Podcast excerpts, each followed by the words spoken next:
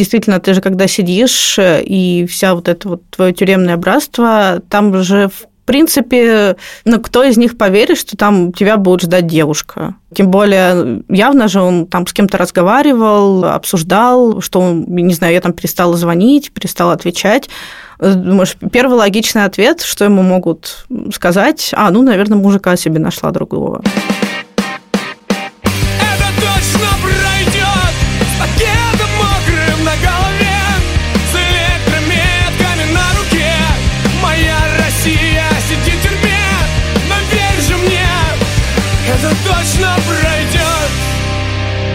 Всем привет! Это подкаст «Времени больше не будет». Здесь мы говорим с близкими несправедливо осужденных и политзаключенных. Меня зовут Ксения Миронова, я журналистка службы поддержки. Обычно со мной э, записывается Илья Красильщик, он главный в службе поддержки, но сегодня у нас будет личный разговор, поэтому Илью мы от него отстранили. Разговор с Настей, ее мужем был э, политзаключенный Иван Асташин. Этот подкаст служба поддержки делает совместно со студией подкастов «Либо-либо», а еще у нас есть закрытый телеграм-канал для близких политзаключенных. Мы туда выкладываем всякие э, полезные и важные инструкции и истории. И ссылка на анкету на вступление будет в описании этого эпизода. Можешь рассказать, пожалуйста, коротко, как ты стала партнеркой, женой политзаключенного? Я бывшая жена Вани Асташина, сейчас это дело уже известно. Познакомились мы супер давно, еще во времена, когда были ЖЖ или РУ. А, собственно, на последнем сервисе познакомились, учились еще в школе, жили недалеко друг от друга. И потом он просто вот пропал с поля зрения. И в 2012 году абсолютно случайным образом мне передают номер телефона, говорят, вот ты же знаешь Ваню Паука, позвони, он очень ждет. Я ему звоню, очень радостно говорю, блин, Ваня, классно, пошли гулять, что ты, как ты? На что он говорит, а я в СИЗО. Собственно, это дело АПТО, так называемое, их обвинили в том, что они подожгли, по-моему, здание ФСБ. Отделение ФСБ, да по юго-западу, по-моему. Да, и Асташина потом признали политзаключенным. Собственно, так мы стали общаться опять заново. А в 2013-м э, у нас уже случилась свадьба, и в 2017-м мы расстались. Я долго пыталась сформулировать, почему у меня одно время вызывало какие-то эмоции, вот когда я общалась с партнерками, потому что в основном это партнерки, а не партнеры, кто начал отношения именно уже когда человек был в СИЗО. Я не могла для себя сформулировать, почему я странно на это реагирую. И в какой-то момент у меня родилась максимально тупая метафора, прости меня с ней. Ну, в общем, все, наверное, знают примерный сюжет фильма «Сумерки». И там есть героиня Розали, которая стала вынуждена вампиром, там ее, по-моему, убили, а, и вот ее, э, значит, превратили в вампира, чтобы она не умерла, а она хотела бы там жить, стареть. А есть э, Белла, которая как бы добровольно хочет встречаться с вампиром, чтобы ее укусили, чтобы она в общем, стала э, вампиром. И Розали на нее очень злится и э, бесится, что у нас не было выбора, это как бы случилось само, а у тебя есть выбор, ты можешь жить свою лучшую жизнь, а ты выбираешь страдать от жажды крови. Мне просто, короче, интересно понять мотивацию, как это происходило, э, почему ты решил вступить в эти отношения. Я вообще человек, который всегда хотела семью. То есть у меня там не стояли какие-то планы построить карьеры или там быть сильно независимой. И э, будем честны, пока откровенный разговор, запросы у меня довольно были большие. И по мере общения с Ваней, когда ты понимаешь, что этот человек, э, ну, не знаю, вы же не только книжки обсуждали, там просто какие-то глобальные взгляды на мир, взгляды на будущее, что нам нравится, что нам не нравится, тоже обсуждали вопросы семьи. И с каждой темой, вот с каждым этим не знаю, от какой-то мелочи до чего-то глобального в этих вопросах, я понимаю, что да, это тот самый человек, который мой абсолютно, с которым я готова вступить. Э, ну, то есть тогда еще не шла речь там, о какой-то свадьбе, но когда он мне сделал предложение, я больше месяца точно думала, над ответом. Я очень сильно взвешивала все вот эти вот моменты. Тем более, что когда он мне сделал предложение, уже было известно на тот момент, ему, по-моему, то ли 12 тогда дали, то ли уже скостили там до 9,9, но все равно сроки были известны, они не маленькие. Но это понимание, что вот, блин, это тот самый человек, и где там эти 9 лет, а где вся вот эта жизнь правда, такой дисклеймер, что мы сейчас обсуждаем отношения, которые, естественно, были очень давно, и э, изменилась я, изменился мой взгляд на какие-то вещи сильно, на какие-то там отчасти. И э, тут будет такое да, жонглирование тем, что я думала тогда, тем, что есть сейчас. И вот на тот момент было так. Я бы еще дисклеймер дала, что хотя мы обсуждаем другого человека, которого тут нет, ну, про свои только чувства постараемся говорить, и цель не, не вытряхивание какого-то грязного белья, а разобраться, да, что происходит с тобой в социуме. Я могу только со своей точки зрения говорить о нашем расставании, я так до конца не поняла, допустим, Ванину мотивацию, у нас не было откровенного разговора до сих пор, там, тет-а-тет. И поэтому я тут только за свои чувства, и на эту историю можно смотреть как взгляд одного человека и воспринимать ее именно так. Все это время, вот ты говоришь, вы начали общаться, он был в СИЗО, потом в колонии, вы созванивались просто и обменивались письмами. Ну и плюс еще короткие свидания, которые в СИЗО давали. Вот. Плюс у него еще был, я ему передавала телефон такой простенький с камерой, мы даже получалось по скайпу созваниваться. Как он тебе сделал предложение? Это было очень мило. Это в СИЗО было? Да, это было в СИЗО, и насколько я помню, сначала, ну, естественно, сначала было признание в чувствах, и письмо, которое было передано через адвоката, он потом написал вот с признаниями, там были цитаты Чернышевского, которые он писал своей возлюбленной. Потом уже мы, когда встретились на свидании вот в СИЗО, вот этом 40-минутном, и я такая, ну скажи, ну скажи. Блин, для меня тогда свадьба это была на всю жизнь. Сколько тебе было лет? 19. То есть э, это не было то, что он делает предложение просто бездумно. Мы очень много раз обсуждали то, что ему сидеть очень долго, и что через какое-то время тюрьма откладывает очень сильный отпечаток на психике, на поведении плюс э, все моменты тюремно-бытовые с передачками, со свиданками, с тем, что за мной будут следить э, там эшники, плюс же Ваня был уже в списке там террористов э, Росфинмониторинга, это отчасти закрывало возможность как-то зарабатывать деньги. Все эти нюансы мы обговаривали даже до предложения. А после я еще сидела и взвешивала, и такая думала, блин, а еще надо родителям сказать, что я замуж выхожу. Вот, я хотела спросить, что тебе говорили родственники окружающие по этому поводу? Слушай, ну, окружающие у меня очень хорошие, они, в принципе, знали, что я человек интересующийся политикой, друзья у меня соответствующие. Я очень боялась говорить маме. Маме я сказала за день, по-моему, до свадьбы или за два дня. Я сидела и такая, типа, вот есть мальчик, он очень хочет с тобой поговорить. Но есть одно но. Нет, мама нормально с ним поговорила, они очень долго разговаривали, все классно, и мы там потом родители наши знакомились друг с другом. Ваня очень классный мальчик, мама моя классная. Папа очень сильно радовался. Просто типа потому, что я счастливая была. И он такой классно, что нашла своего человека. Бабушке мы ничего не говорили, потому что там была очень бы понятная однозначная реакция, но в целом все очень хорошо восприняли. Их не смущало, что он сидит? Ну, в смысле, он же сидит не потому, что он, не знаю, там, убийца, насильник. У меня просто была другая ситуация, потому что мы давно сепарированы друг от друга, и там они знали, что просто вообще бессмысленно что-то говорить, ничего не говорили. Но мне кажется, все равно у родителей может быть такое, что зачем тебе это? То есть они могут радоваться за тебя, как-то понимать, что ты счастлив, но при этом слишком сильно беспокоиться за твое будущее, там, что ты потом пожалеешь. Ну, мне, я не знаю, возможно, у них это было, но у меня слишком умная и мудрая мама, чтобы не говорить мне там мне тогда. Вот, они все очень порадовались, но плюс я же рассказала, за что, и как бы это добавило очков Ване в карму.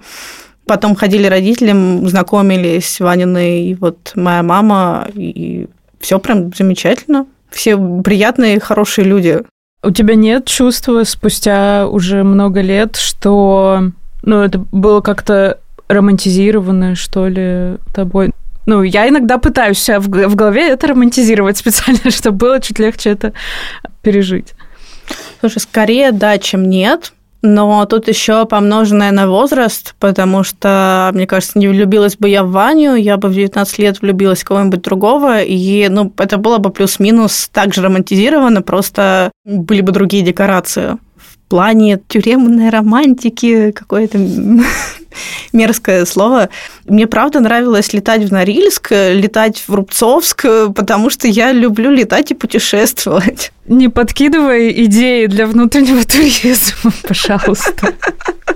Сейчас Ростуризм организует быстренько туры. Просто, наверное, еще сыграла, что я сама по себе такой человек э, до сих пор, что у меня происходит очень много трэша, но я на это все смотрю как одно большое длинное приключение, и я такая, а потом я буду рассказывать интересные истории. Я понимаю, что вы были знакомы, но это не странно, там первый раз, допустим, идти типа, в тюрьму, как все равно не близко знакомому человеку, уже в каком-то статусе партнерки. Я просто почему спрашиваю, потому что мне кажется, что если я смогу, допустим, ну, мы не виделись, у нас не было ни звонков, ни свиданий с Ваней за три года вообще ни разу. Мы виделись только в суде, и при том, что мы до этого жили несколько лет вместе, мне кажется, что у меня, наверное, будет истерика и вообще впаду в какой-то ступор. Мне интересно, как это ощущается, когда это человек, с которым вы не были в отношениях до. Я тоже впала в ступор когда было первое длительное свидание. Но тут, видишь, все равно же был не совсем незнакомый человек, и ну, мы практически действительно ежедневно созванивались и очень много писали друг другу, особенно когда он еще был в Москве, и там физо телефон был в ежедневном доступе, и это многочасовые были какие-то разговоры. То есть там уже было ощущение, что ты знаешь человека там, лучше, чем всех своих друзей. Но на первом именно свидании, причем не на свадьбе, на свадьбе мы же тоже виделись, там поцеловались в первый раз. Видимо, от общего какого-то стресса и кучи дел, которые надо было сделать в этот день, это не так сильно ощущалось, а именно когда вот наступило длительное свидание, и тебя заводят в эту комнату, сначала же заводят вас, вас досматривают, а потом уже через какое-то время приводят вот ребят, я ничего не могу сделать, я просто сижу. Вот ну, действительно было очень большое оцепенение, типа, ну, как, вот это же твой близкий, действительно какой-то родной человек, а, а ты не знаешь, как к нему прикоснуться, что с ним сделать что вообще происходит, просто такой, типа, не знаю, правда, парализованный я переслушивала, где вы в подкасте про секс разговаривали. Там, в общем, что-то было похожее по мыслям. Что еще вот эта вот обстановка комнаты свиданий, она не дает тебе расслабиться, и как будто все равно за, тобой наблюдает какой-нибудь тешник, как вы занимаетесь сексом, и ты не знаешь, что делать с этим телом, хотя, казалось бы... Ну да, в моей голове просто такие ситуации, когда люди не жили, допустим, вместе, немножко как, я не знаю, тюремный Тиндер. Ну, типа, что когда как бы люди в отношениях, но именно в плане физическом, вы знаете, что это какой-то как бы one night stand, и вы до этого там друг друга, не знаю, не трогали. Ну, у вас не было какого-то тактильного контакта, и ты потом, короче, попадаешь, потом тебя снова из этого вырывают, это, наверное... А вдруг мне не понравится, а я уже замуж вышла, и все. Ну, то есть у меня там на тот момент э, не было никаких разговоров про полигамию, про какие-то свободные отношения, и это, в принципе, вот, говорю, там, Настя на тот момент 19 лет очень даже косо смотрела на таких людей, которые, типа, ну, понятно, что это там ваши договоренности, но это какая-то матерное слово. Оставьте, да. для, оставьте для Твиттера. Ну, то есть я прям такая очень патриархальная русская женщина, вышла замуж, и все, у меня один мужчина, а тут как бы, да, мы же даже не целовались, а какой там секс. А на тебя легла тогда какая-то общественная нагрузка? Ну, в смысле, что к тебе обращались за комментариями? Слушай, мне, наверное, в этом плане тоже повезло, потому что на тот момент, когда шел суд, какие-то первые года, о Ване не знал практически никто. И я вот тоже, когда общалась там с девочками, у которых были там партнеры бывшие, нынешние по болотному, например, делу, для меня это просто были как истории вот в этом плане из другого мира, потому что не журналист, ну то есть вообще такого у меня не было, мы просто жили какой-то своей обособленной какой-то вот этой вот частью от других происходящих дел, У меня, наверное, была другая проблема, проблема достучаться до СМИ, до каких-то правозащитников, что Ваня, во-первых, политзек, была большая проблема в том, что Ваня в свои школьные годы был правым, что потом дало отпечаток на том, что все говорили, мы не будем правым помогать, а он вот там в ДПНИ участвовал, и вообще это что за человек такой? Была большая внутренняя моя личная кампания доказать, что ну, вообще-то мы все взрослеем, и люди меняются. И то, что делал школьник, и сейчас перед вами человек, которому там уже 20 и далее лет, и, в общем, да, была борьба за какую-то медийную известность этого дела, была борьба за какие-то деньги, потому что каждая поездка на свидание это были огромные траты. Я на тот момент еще плюс не работала, там училась, и, в общем-то, было все сложно. В общем, там, не знаю, наверное, по пальцам одной руки могу пересчитать людей вот из медиапространства, которые тогда прям очень активно помогали, которым я благодарна. Поэтому, да, никто меня не докапывал, и э, скорее я докапывала, и я просилась, чтобы напишите, расскажите, и куда-то это протолкнуть. Сколько вы э, были в отношениях и как они подошли к финалу? Наверное, можно считать там с 2012 года. Вот, мне кажется, наверное, к финалу они начали подходить в конце 2016 года. Там уже пошли звоночки, что у нас все не очень гладко.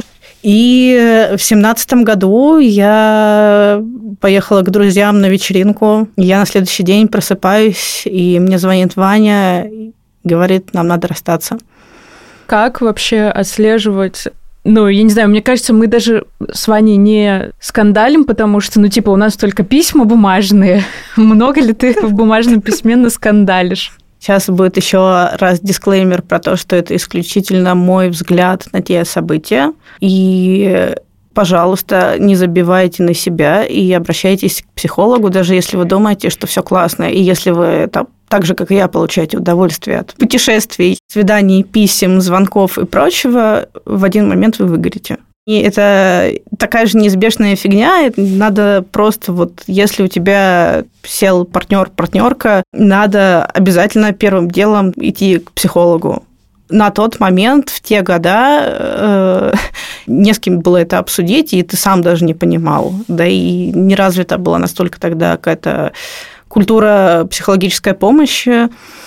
Собственно, началось все, это уже я сейчас понимаю, там, спустя работы с психологом, что началось это в шестнадцатом году. Я устроилась на работу, и нагрузка стала еще чуть больше. А, работа была в общепите, Э, кто знает, это всегда ненормированный рабочий график, очень много часов, ты постоянно общаешься с людьми.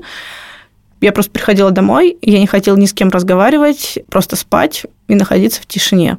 А с Норильском разница во времени, насколько я помню, 4 часа.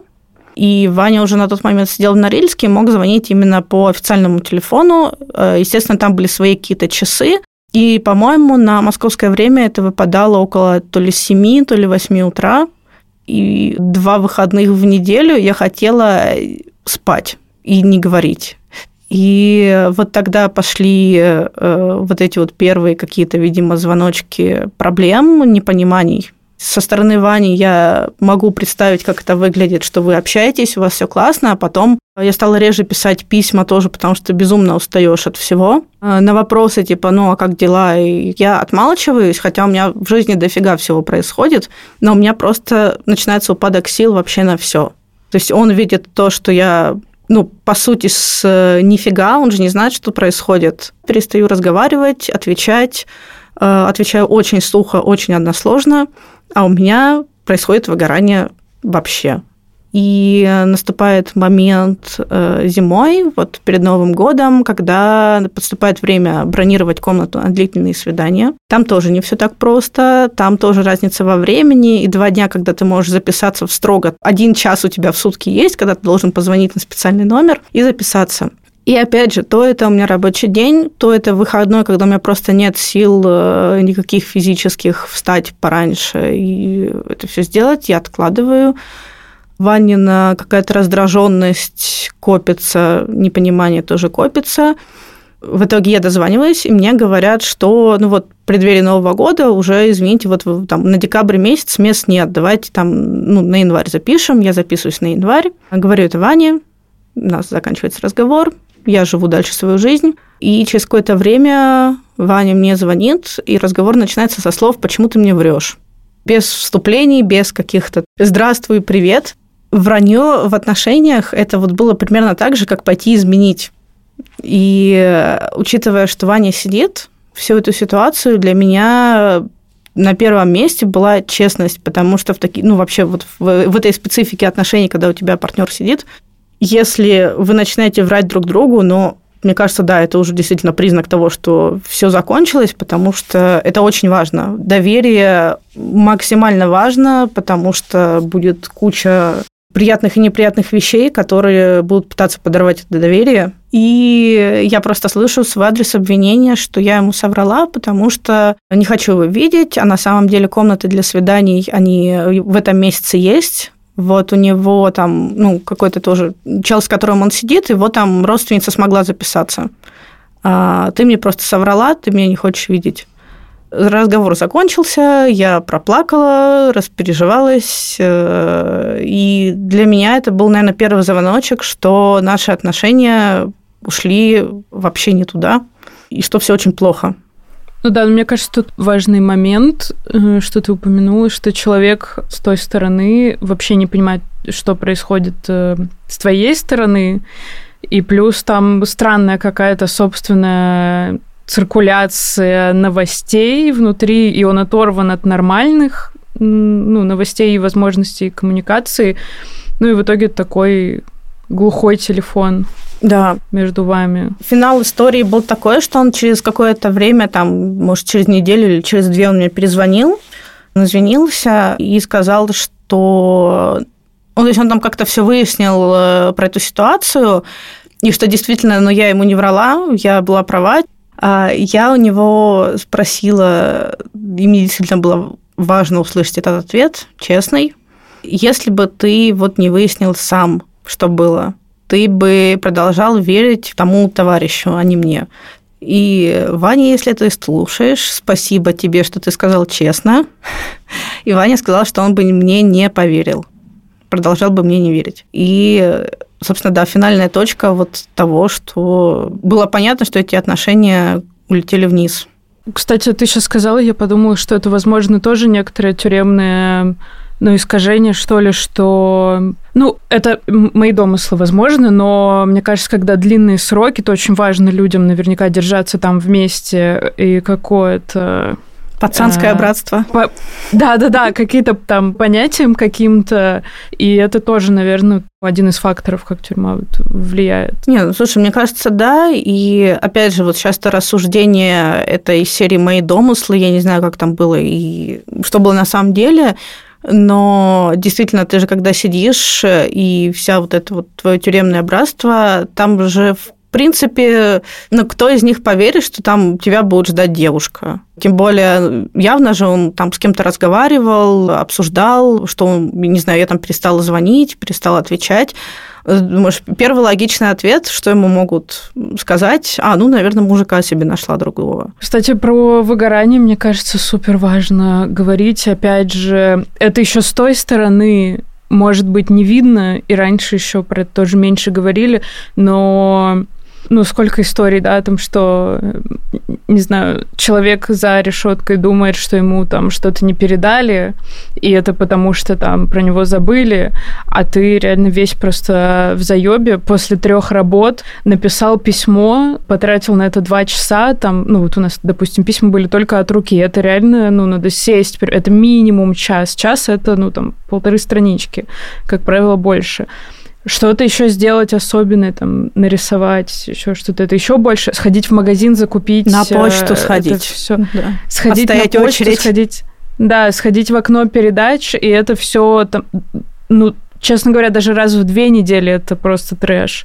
А там чаще еще больше. А если ты один, если там вы можете распределить между родственниками, например, это еще ладно. Если ты один, если ты еще должен зарабатывать на адвокатов, допустим, параллельно с этим еще заниматься общественной компанией, а у тебя еще вообще-то 10 работ, а еще вообще-то хотелось бы ну, как бы не сдохнуть. Ну, видишь, да, мне тоже повезло с тем, что э, очень много помогали Ванины родители, они тоже очень, они очень много делали, и были деньги и на адвоката, и получалось собирать на там, передатчики на свидание, но да, выгорание – это пиздец. То есть я даже не знала тогда такого слова. Мне казалось, это просто э, со мной что-то случилось непонятное. На нашем последнем свидании я просто лежала, мне хотелось просто все время спать и не двигаться. Я говорю, типа, Вань, не трогай меня. И при этом я не могу объяснить, что со мной происходит. Как объяснить то, чего ты не знаешь? Как формулировать свои чувства и ощущения? Поэтому очень важно не забывать о себе, не забивать на себя, на какой-то свой отдых. И в моем случае, опять же, что привело к такому исходу, у меня был фокус только на Ваню. То есть это не было какой-то каторгой. Я была счастливой действительно, но так не может продолжаться всегда. Ты не можешь всегда жить жизнью другого человека. И ты не можешь на себя взвалить проблемы еще и свои, еще кого-то другого, и выйти из этого без последствий. Знаешь, иногда бывает вот э, там мама, не моя, моя, если ты слушаешь, ты так, конечно, никогда не делаешь. А, ну, когда там, вот, я для вас все, а вы там не цените. И мне кажется, очень важно в это не скатываться, и потому что тоже начнутся обиды, ты будешь, типа, да, я для тебя все, я тебе передачи носила. Ну, как бы, никто тебе не даст медаль да. 10 лет спустя, типа, лучше... Ваша медаль будет, это будет звонок утром, и вы с Бадуна услышите, что нам надо расстаться. Вот это будет ваша медаль, на самом деле. Ну, даже, в принципе, если все как бы, да, там благополучно заканчивается и все такое, все равно ты никогда не знаешь, да, как жизнь повернется, и если ты совсем, да, перенимаешь жизнь другого человека, можно остаться без всего. Как балансировать между этим, я тоже не то чтобы знаю. Балансировать – это, правда, ходить на терапию. Я думаю, там найдутся какие-то ответы, и, в общем, старайтесь найти круг общения, который вот понимает, что это, потому что в 2012 году и 2013 году ну, не было столько политзеков, не было столько историй, и мне кажется, тогда все были заняты больше тем, что там, опять же, там процесс, посадка и прочее, чем могли как-то сфокусироваться на ком-то другом. Сейчас у многих есть такой опыт, и общайтесь с теми, у кого есть такой опыт. Как оказалось, истории действительно настолько все разные, у всех разный финал, у всех разные там данные, вводные сроки, статьи. А по факту вы соприкасаетесь в каких-то мелочах, и, и просто такой сидишь, думаешь, блин, я, наверное, только один так вот испытывал э, такие ситуации, или я вот только один думаю, что я там не справился, например, что вот, не знаю, у меня была задача там поддержать Ваню, а я с ней не справилась. И мне, например, я была на свободе, ну, то есть, типа, это Ваня сидеть больше 9 лет, в этом пиздеце, в Норильске, а я вот тут на свободе, у меня просто две руки, две ноги, делай, что хочешь, у меня же все классно. А оказывается, что все про это думают, и все с этим сталкиваются. Про расставание даже, например, тоже почти не говорят.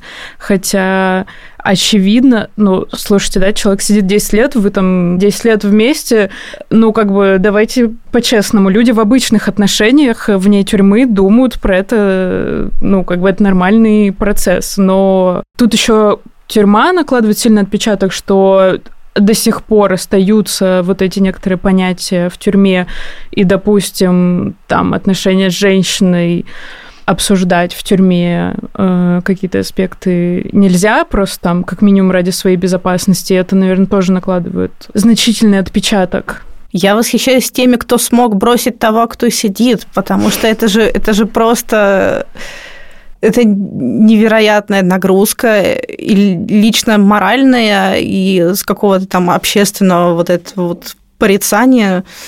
И не знаю, реально ли из этого выйти вот в моменте, когда там человек сидит, и чтобы вы оба, ну, как бы вот на воле представить этичное расставание мы можем. Но когда человек сидит, представить, что вы просто нормально, комфортно разойдетесь, не знаю, там, либо останетесь друзьями, либо просто прекратите общение. Были такие случаи? Да, мне кажется, что очень сложно. И сейчас, когда все-таки больше внимания к делам, действительно, общественного внимания много, но при этом у людей нет вообще понимания, как деликатно как-то себя вести. Например, я видела пост одной девушки, ее партнер был политзеком, они расстались, ну, там, в общем, неважно, пост был, который она написал, она его написала, потому что она занималась общественной компанией, и ей нужно было обозначить, что теперь э, я в другом статусе буду давать комментарии, если ко мне обратятся. А при этом пост был там очень нежный, и, насколько я понимаю, они действительно смогли э, довольно этично как-то разойтись.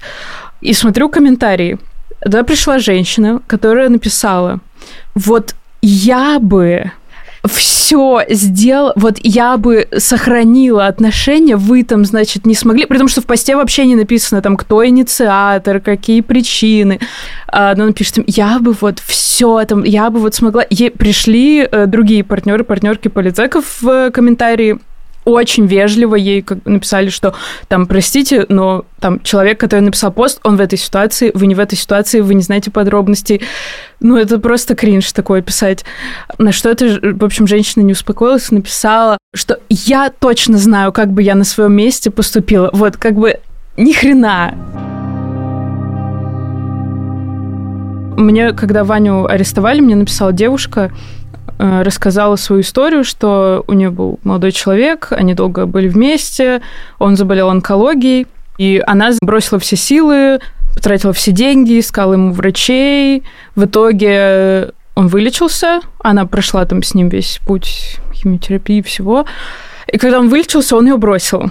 И... Но она сказала, что она не жалеет там про это время, что это был ее выбор, и это очень понятно, мне кажется. Ну, то есть, действительно, я тоже к этому отношусь, что это мой выбор взрослого человека. А, я не могу сказать, что, условно, там меня никто не держит, потому что, опять же, это, простите, не ситуация обычного, это гораздо сложнее, это расставание гораздо сложнее. Но все же это и моя ответственность тоже. Нас было ли у тебя вот это... Я потратила лучшие годы своей жизни. Слушай, нет потому что, мне кажется, на всю жизнь воспоминания, как минимум. Вот, как максимум а, вообще спасибо Ване, что, вот, наверное, были какие-то первые отношения, где я чувствовала, что меня действительно любят. Это был очень классный опыт, когда ты можешь быть перед человеком таким, какой ты есть. Когда человек о тебе знает вообще все, там, плюсы, минусы, и принимает тебя такой, какой ты есть но последствия от расставаний, от расставаний я разгребаю практически до сих пор. И момент, вот ты спрашивала про какое-то общественное давление, когда я выходила замуж, но его не было. Но когда я рассталась, я сделала грамотное. Сначала об этом узнали прям друзья-друзья, которые прям я точно знала, что они меня поддержат. Но дальше практически единственное, что я слышала, это, а, ну мы так и знали, типа, ну а что ты хотела? Типа, это что-то как-то по-другому думала будет, ну, типа, да, и что? Ну, а, да, от знакомых, от друзей. Ты сначала тратишь очень много сил в разговорах с людьми, что, типа, блин, у вас отношения, это не какие-то фантазии, это не как-то романтизация, вот, что он сидит, а я такая жду. Это действительно отношения. Ты сначала тратишь на это время, потом ты выслушиваешь, что это же все к тому и шло, как ты не могла этого знать, но разве такие отношения там как-то заканчиваются нормально? Сначала людям говоришь это и понимаешь, что они все равно тебя не слышали. Ну ладно. Вот. Но родителям все еще хватило так-то. Я не знаю, что они думали, но в этом они меня всегда поддерживали и никаких таких вещей не говорили. Второй момент очень случился неприятный. Это то, что Ваня мне не сказал причину. Между нами до сих пор не было вот такого диалога, чтобы мы сели, поговорили, разобрали. Внутренней какой-то точки поставить не удалось. Отчасти я этому препятствую, потому что когда мы вот разводились, причем разводились мы год назад, И я просто увидела Ваню, и на тот момент я поняла, насколько это уже другой человек, с другими интересами, с другими какими-то взглядами, который себя ведет по-другому, и ну, как будто нам больше не о чем разговаривать. Просто наши пути разошлись. Третий момент, последний, э, что повлекло за собой расставание, и это было очень неочевидно, если мы говорим там про психологическую осознанность и психологическую помощь, у меня начались панические атаки. Причем начались они довольно запоздало, потому что в марте меня бросил Ваня, и в мае у меня случилась первая паническая атака. Я сначала это связывала вообще там с другим, там со стрессом на работе. Я от них избавилась, там прошла курс медикаментозный, психиатром курс, и я начала это обсуждать уже с психологом, Потом Ваня выходит на свободу, он э, звонит мне по телефону, мы разговариваем, и у меня начинаются опять панические атаки. Самое травматичное, что было в этих отношениях, случилось после того, как они закончились. Да, я подумала еще, что ты сказала про людей, которые говорили, ну, мы так и знали, что к этому все придет. Мне кажется, люди еще когда-то говорят, исходят из э, мысли, что как будто бы партнерка, расставшись, испытает облегчение. И немножко не понимает, что это вообще так не работает. Что, ну, как бы не будет никакого облегчения. Мне очень многие говорили, типа, ну, в смысле ты не понимаешь, почему он тебя бросил? Но он просто не хотел, как бы, чтобы ты мучилась. Нет, ребята. Я хотела последнее у тебя спросить. Вот ты говоришь, что длительный срок меняет человека, ну и, наверное, близкого. А, ты можешь как-то обобщенно сказать, там, не конкретно про Ваню, а в принципе, как тебе кажется, если это, ну, там, больше пяти-шести лет срок? Даже обобщенно могу точно сказать, потому что видела нескольких людей, которые вот выходят после тюрьмы. Вся пластика, все движения, которые они делают, э, это очень сильно видно, что человек был вот в тех вот не столь отдаленных местах, потому что я не знаю, как это точно описать, но как будто человек, находясь вот, вот в таком обычном вольном пространстве, он не знает, куда себя впихнуть. Не подходит деталька в этот пазл, это очень выбивается, это видно на речи, на манере говорить. Опять же, тот же жаргон, который очень сильно въедается. Могу по Ване сказать, что я, насколько понимаю, он сейчас правозащитой занимается, и что ну, в тюрьме он достаточно много писал всяких жалоб и прочих. В общем, язык у человека становится более канцелярский, более сухой, вот, вот как вот все эти вот письма, жалобы, ты их читаешь, и такой, блин, кто же так разговаривает в жизни, а вот разговаривают потом. А чтобы ты понимала, э, наше расставание с Ваней случилось именно тогда, когда у меня возникла первая сложность, вот эта вот психологическая. И, э, ну, типа, в ответ на то, что мне нужна была помощь, я получила расставание. А когда у меня было все классно, я улыбалась и была полна энергии, было все здорово. И в следующих отношениях я уже сама, так сказать, пошла на опережение, и я сказала, ну, мы сели, я такая, слушай, кажется, нам надо расстаться. Ну и на вопрос, естественно, почему, я объясняю там причины. Мы очень долго разговариваем, и э, в итоге я слышу от на тот момент тогда своего партнера, так это ж можно было поговорить, сесть, зачем расставаться. Типа вот мы сейчас сели, поговорили, я тебя понял, ну давай решать вопрос. И то есть все отзеркалилось, потому что я всегда хотела, чтобы именно в отношениях, если какая-то случилась беда, вы ее решали вместе. Вы сидели, разговаривали, придумывали какие-то там пути и как-то это все преодолевали. А в итоге сначала кинули меня, потом пыталась кинуть я. Вот сейчас э, работаю в терапии, чтобы не делать больше никаких подобных ошибок, и не... прошлые отношения не влияли на какое-то будущее. Это был подкаст «Времени больше не будет». Меня зовут Ксения Миронова.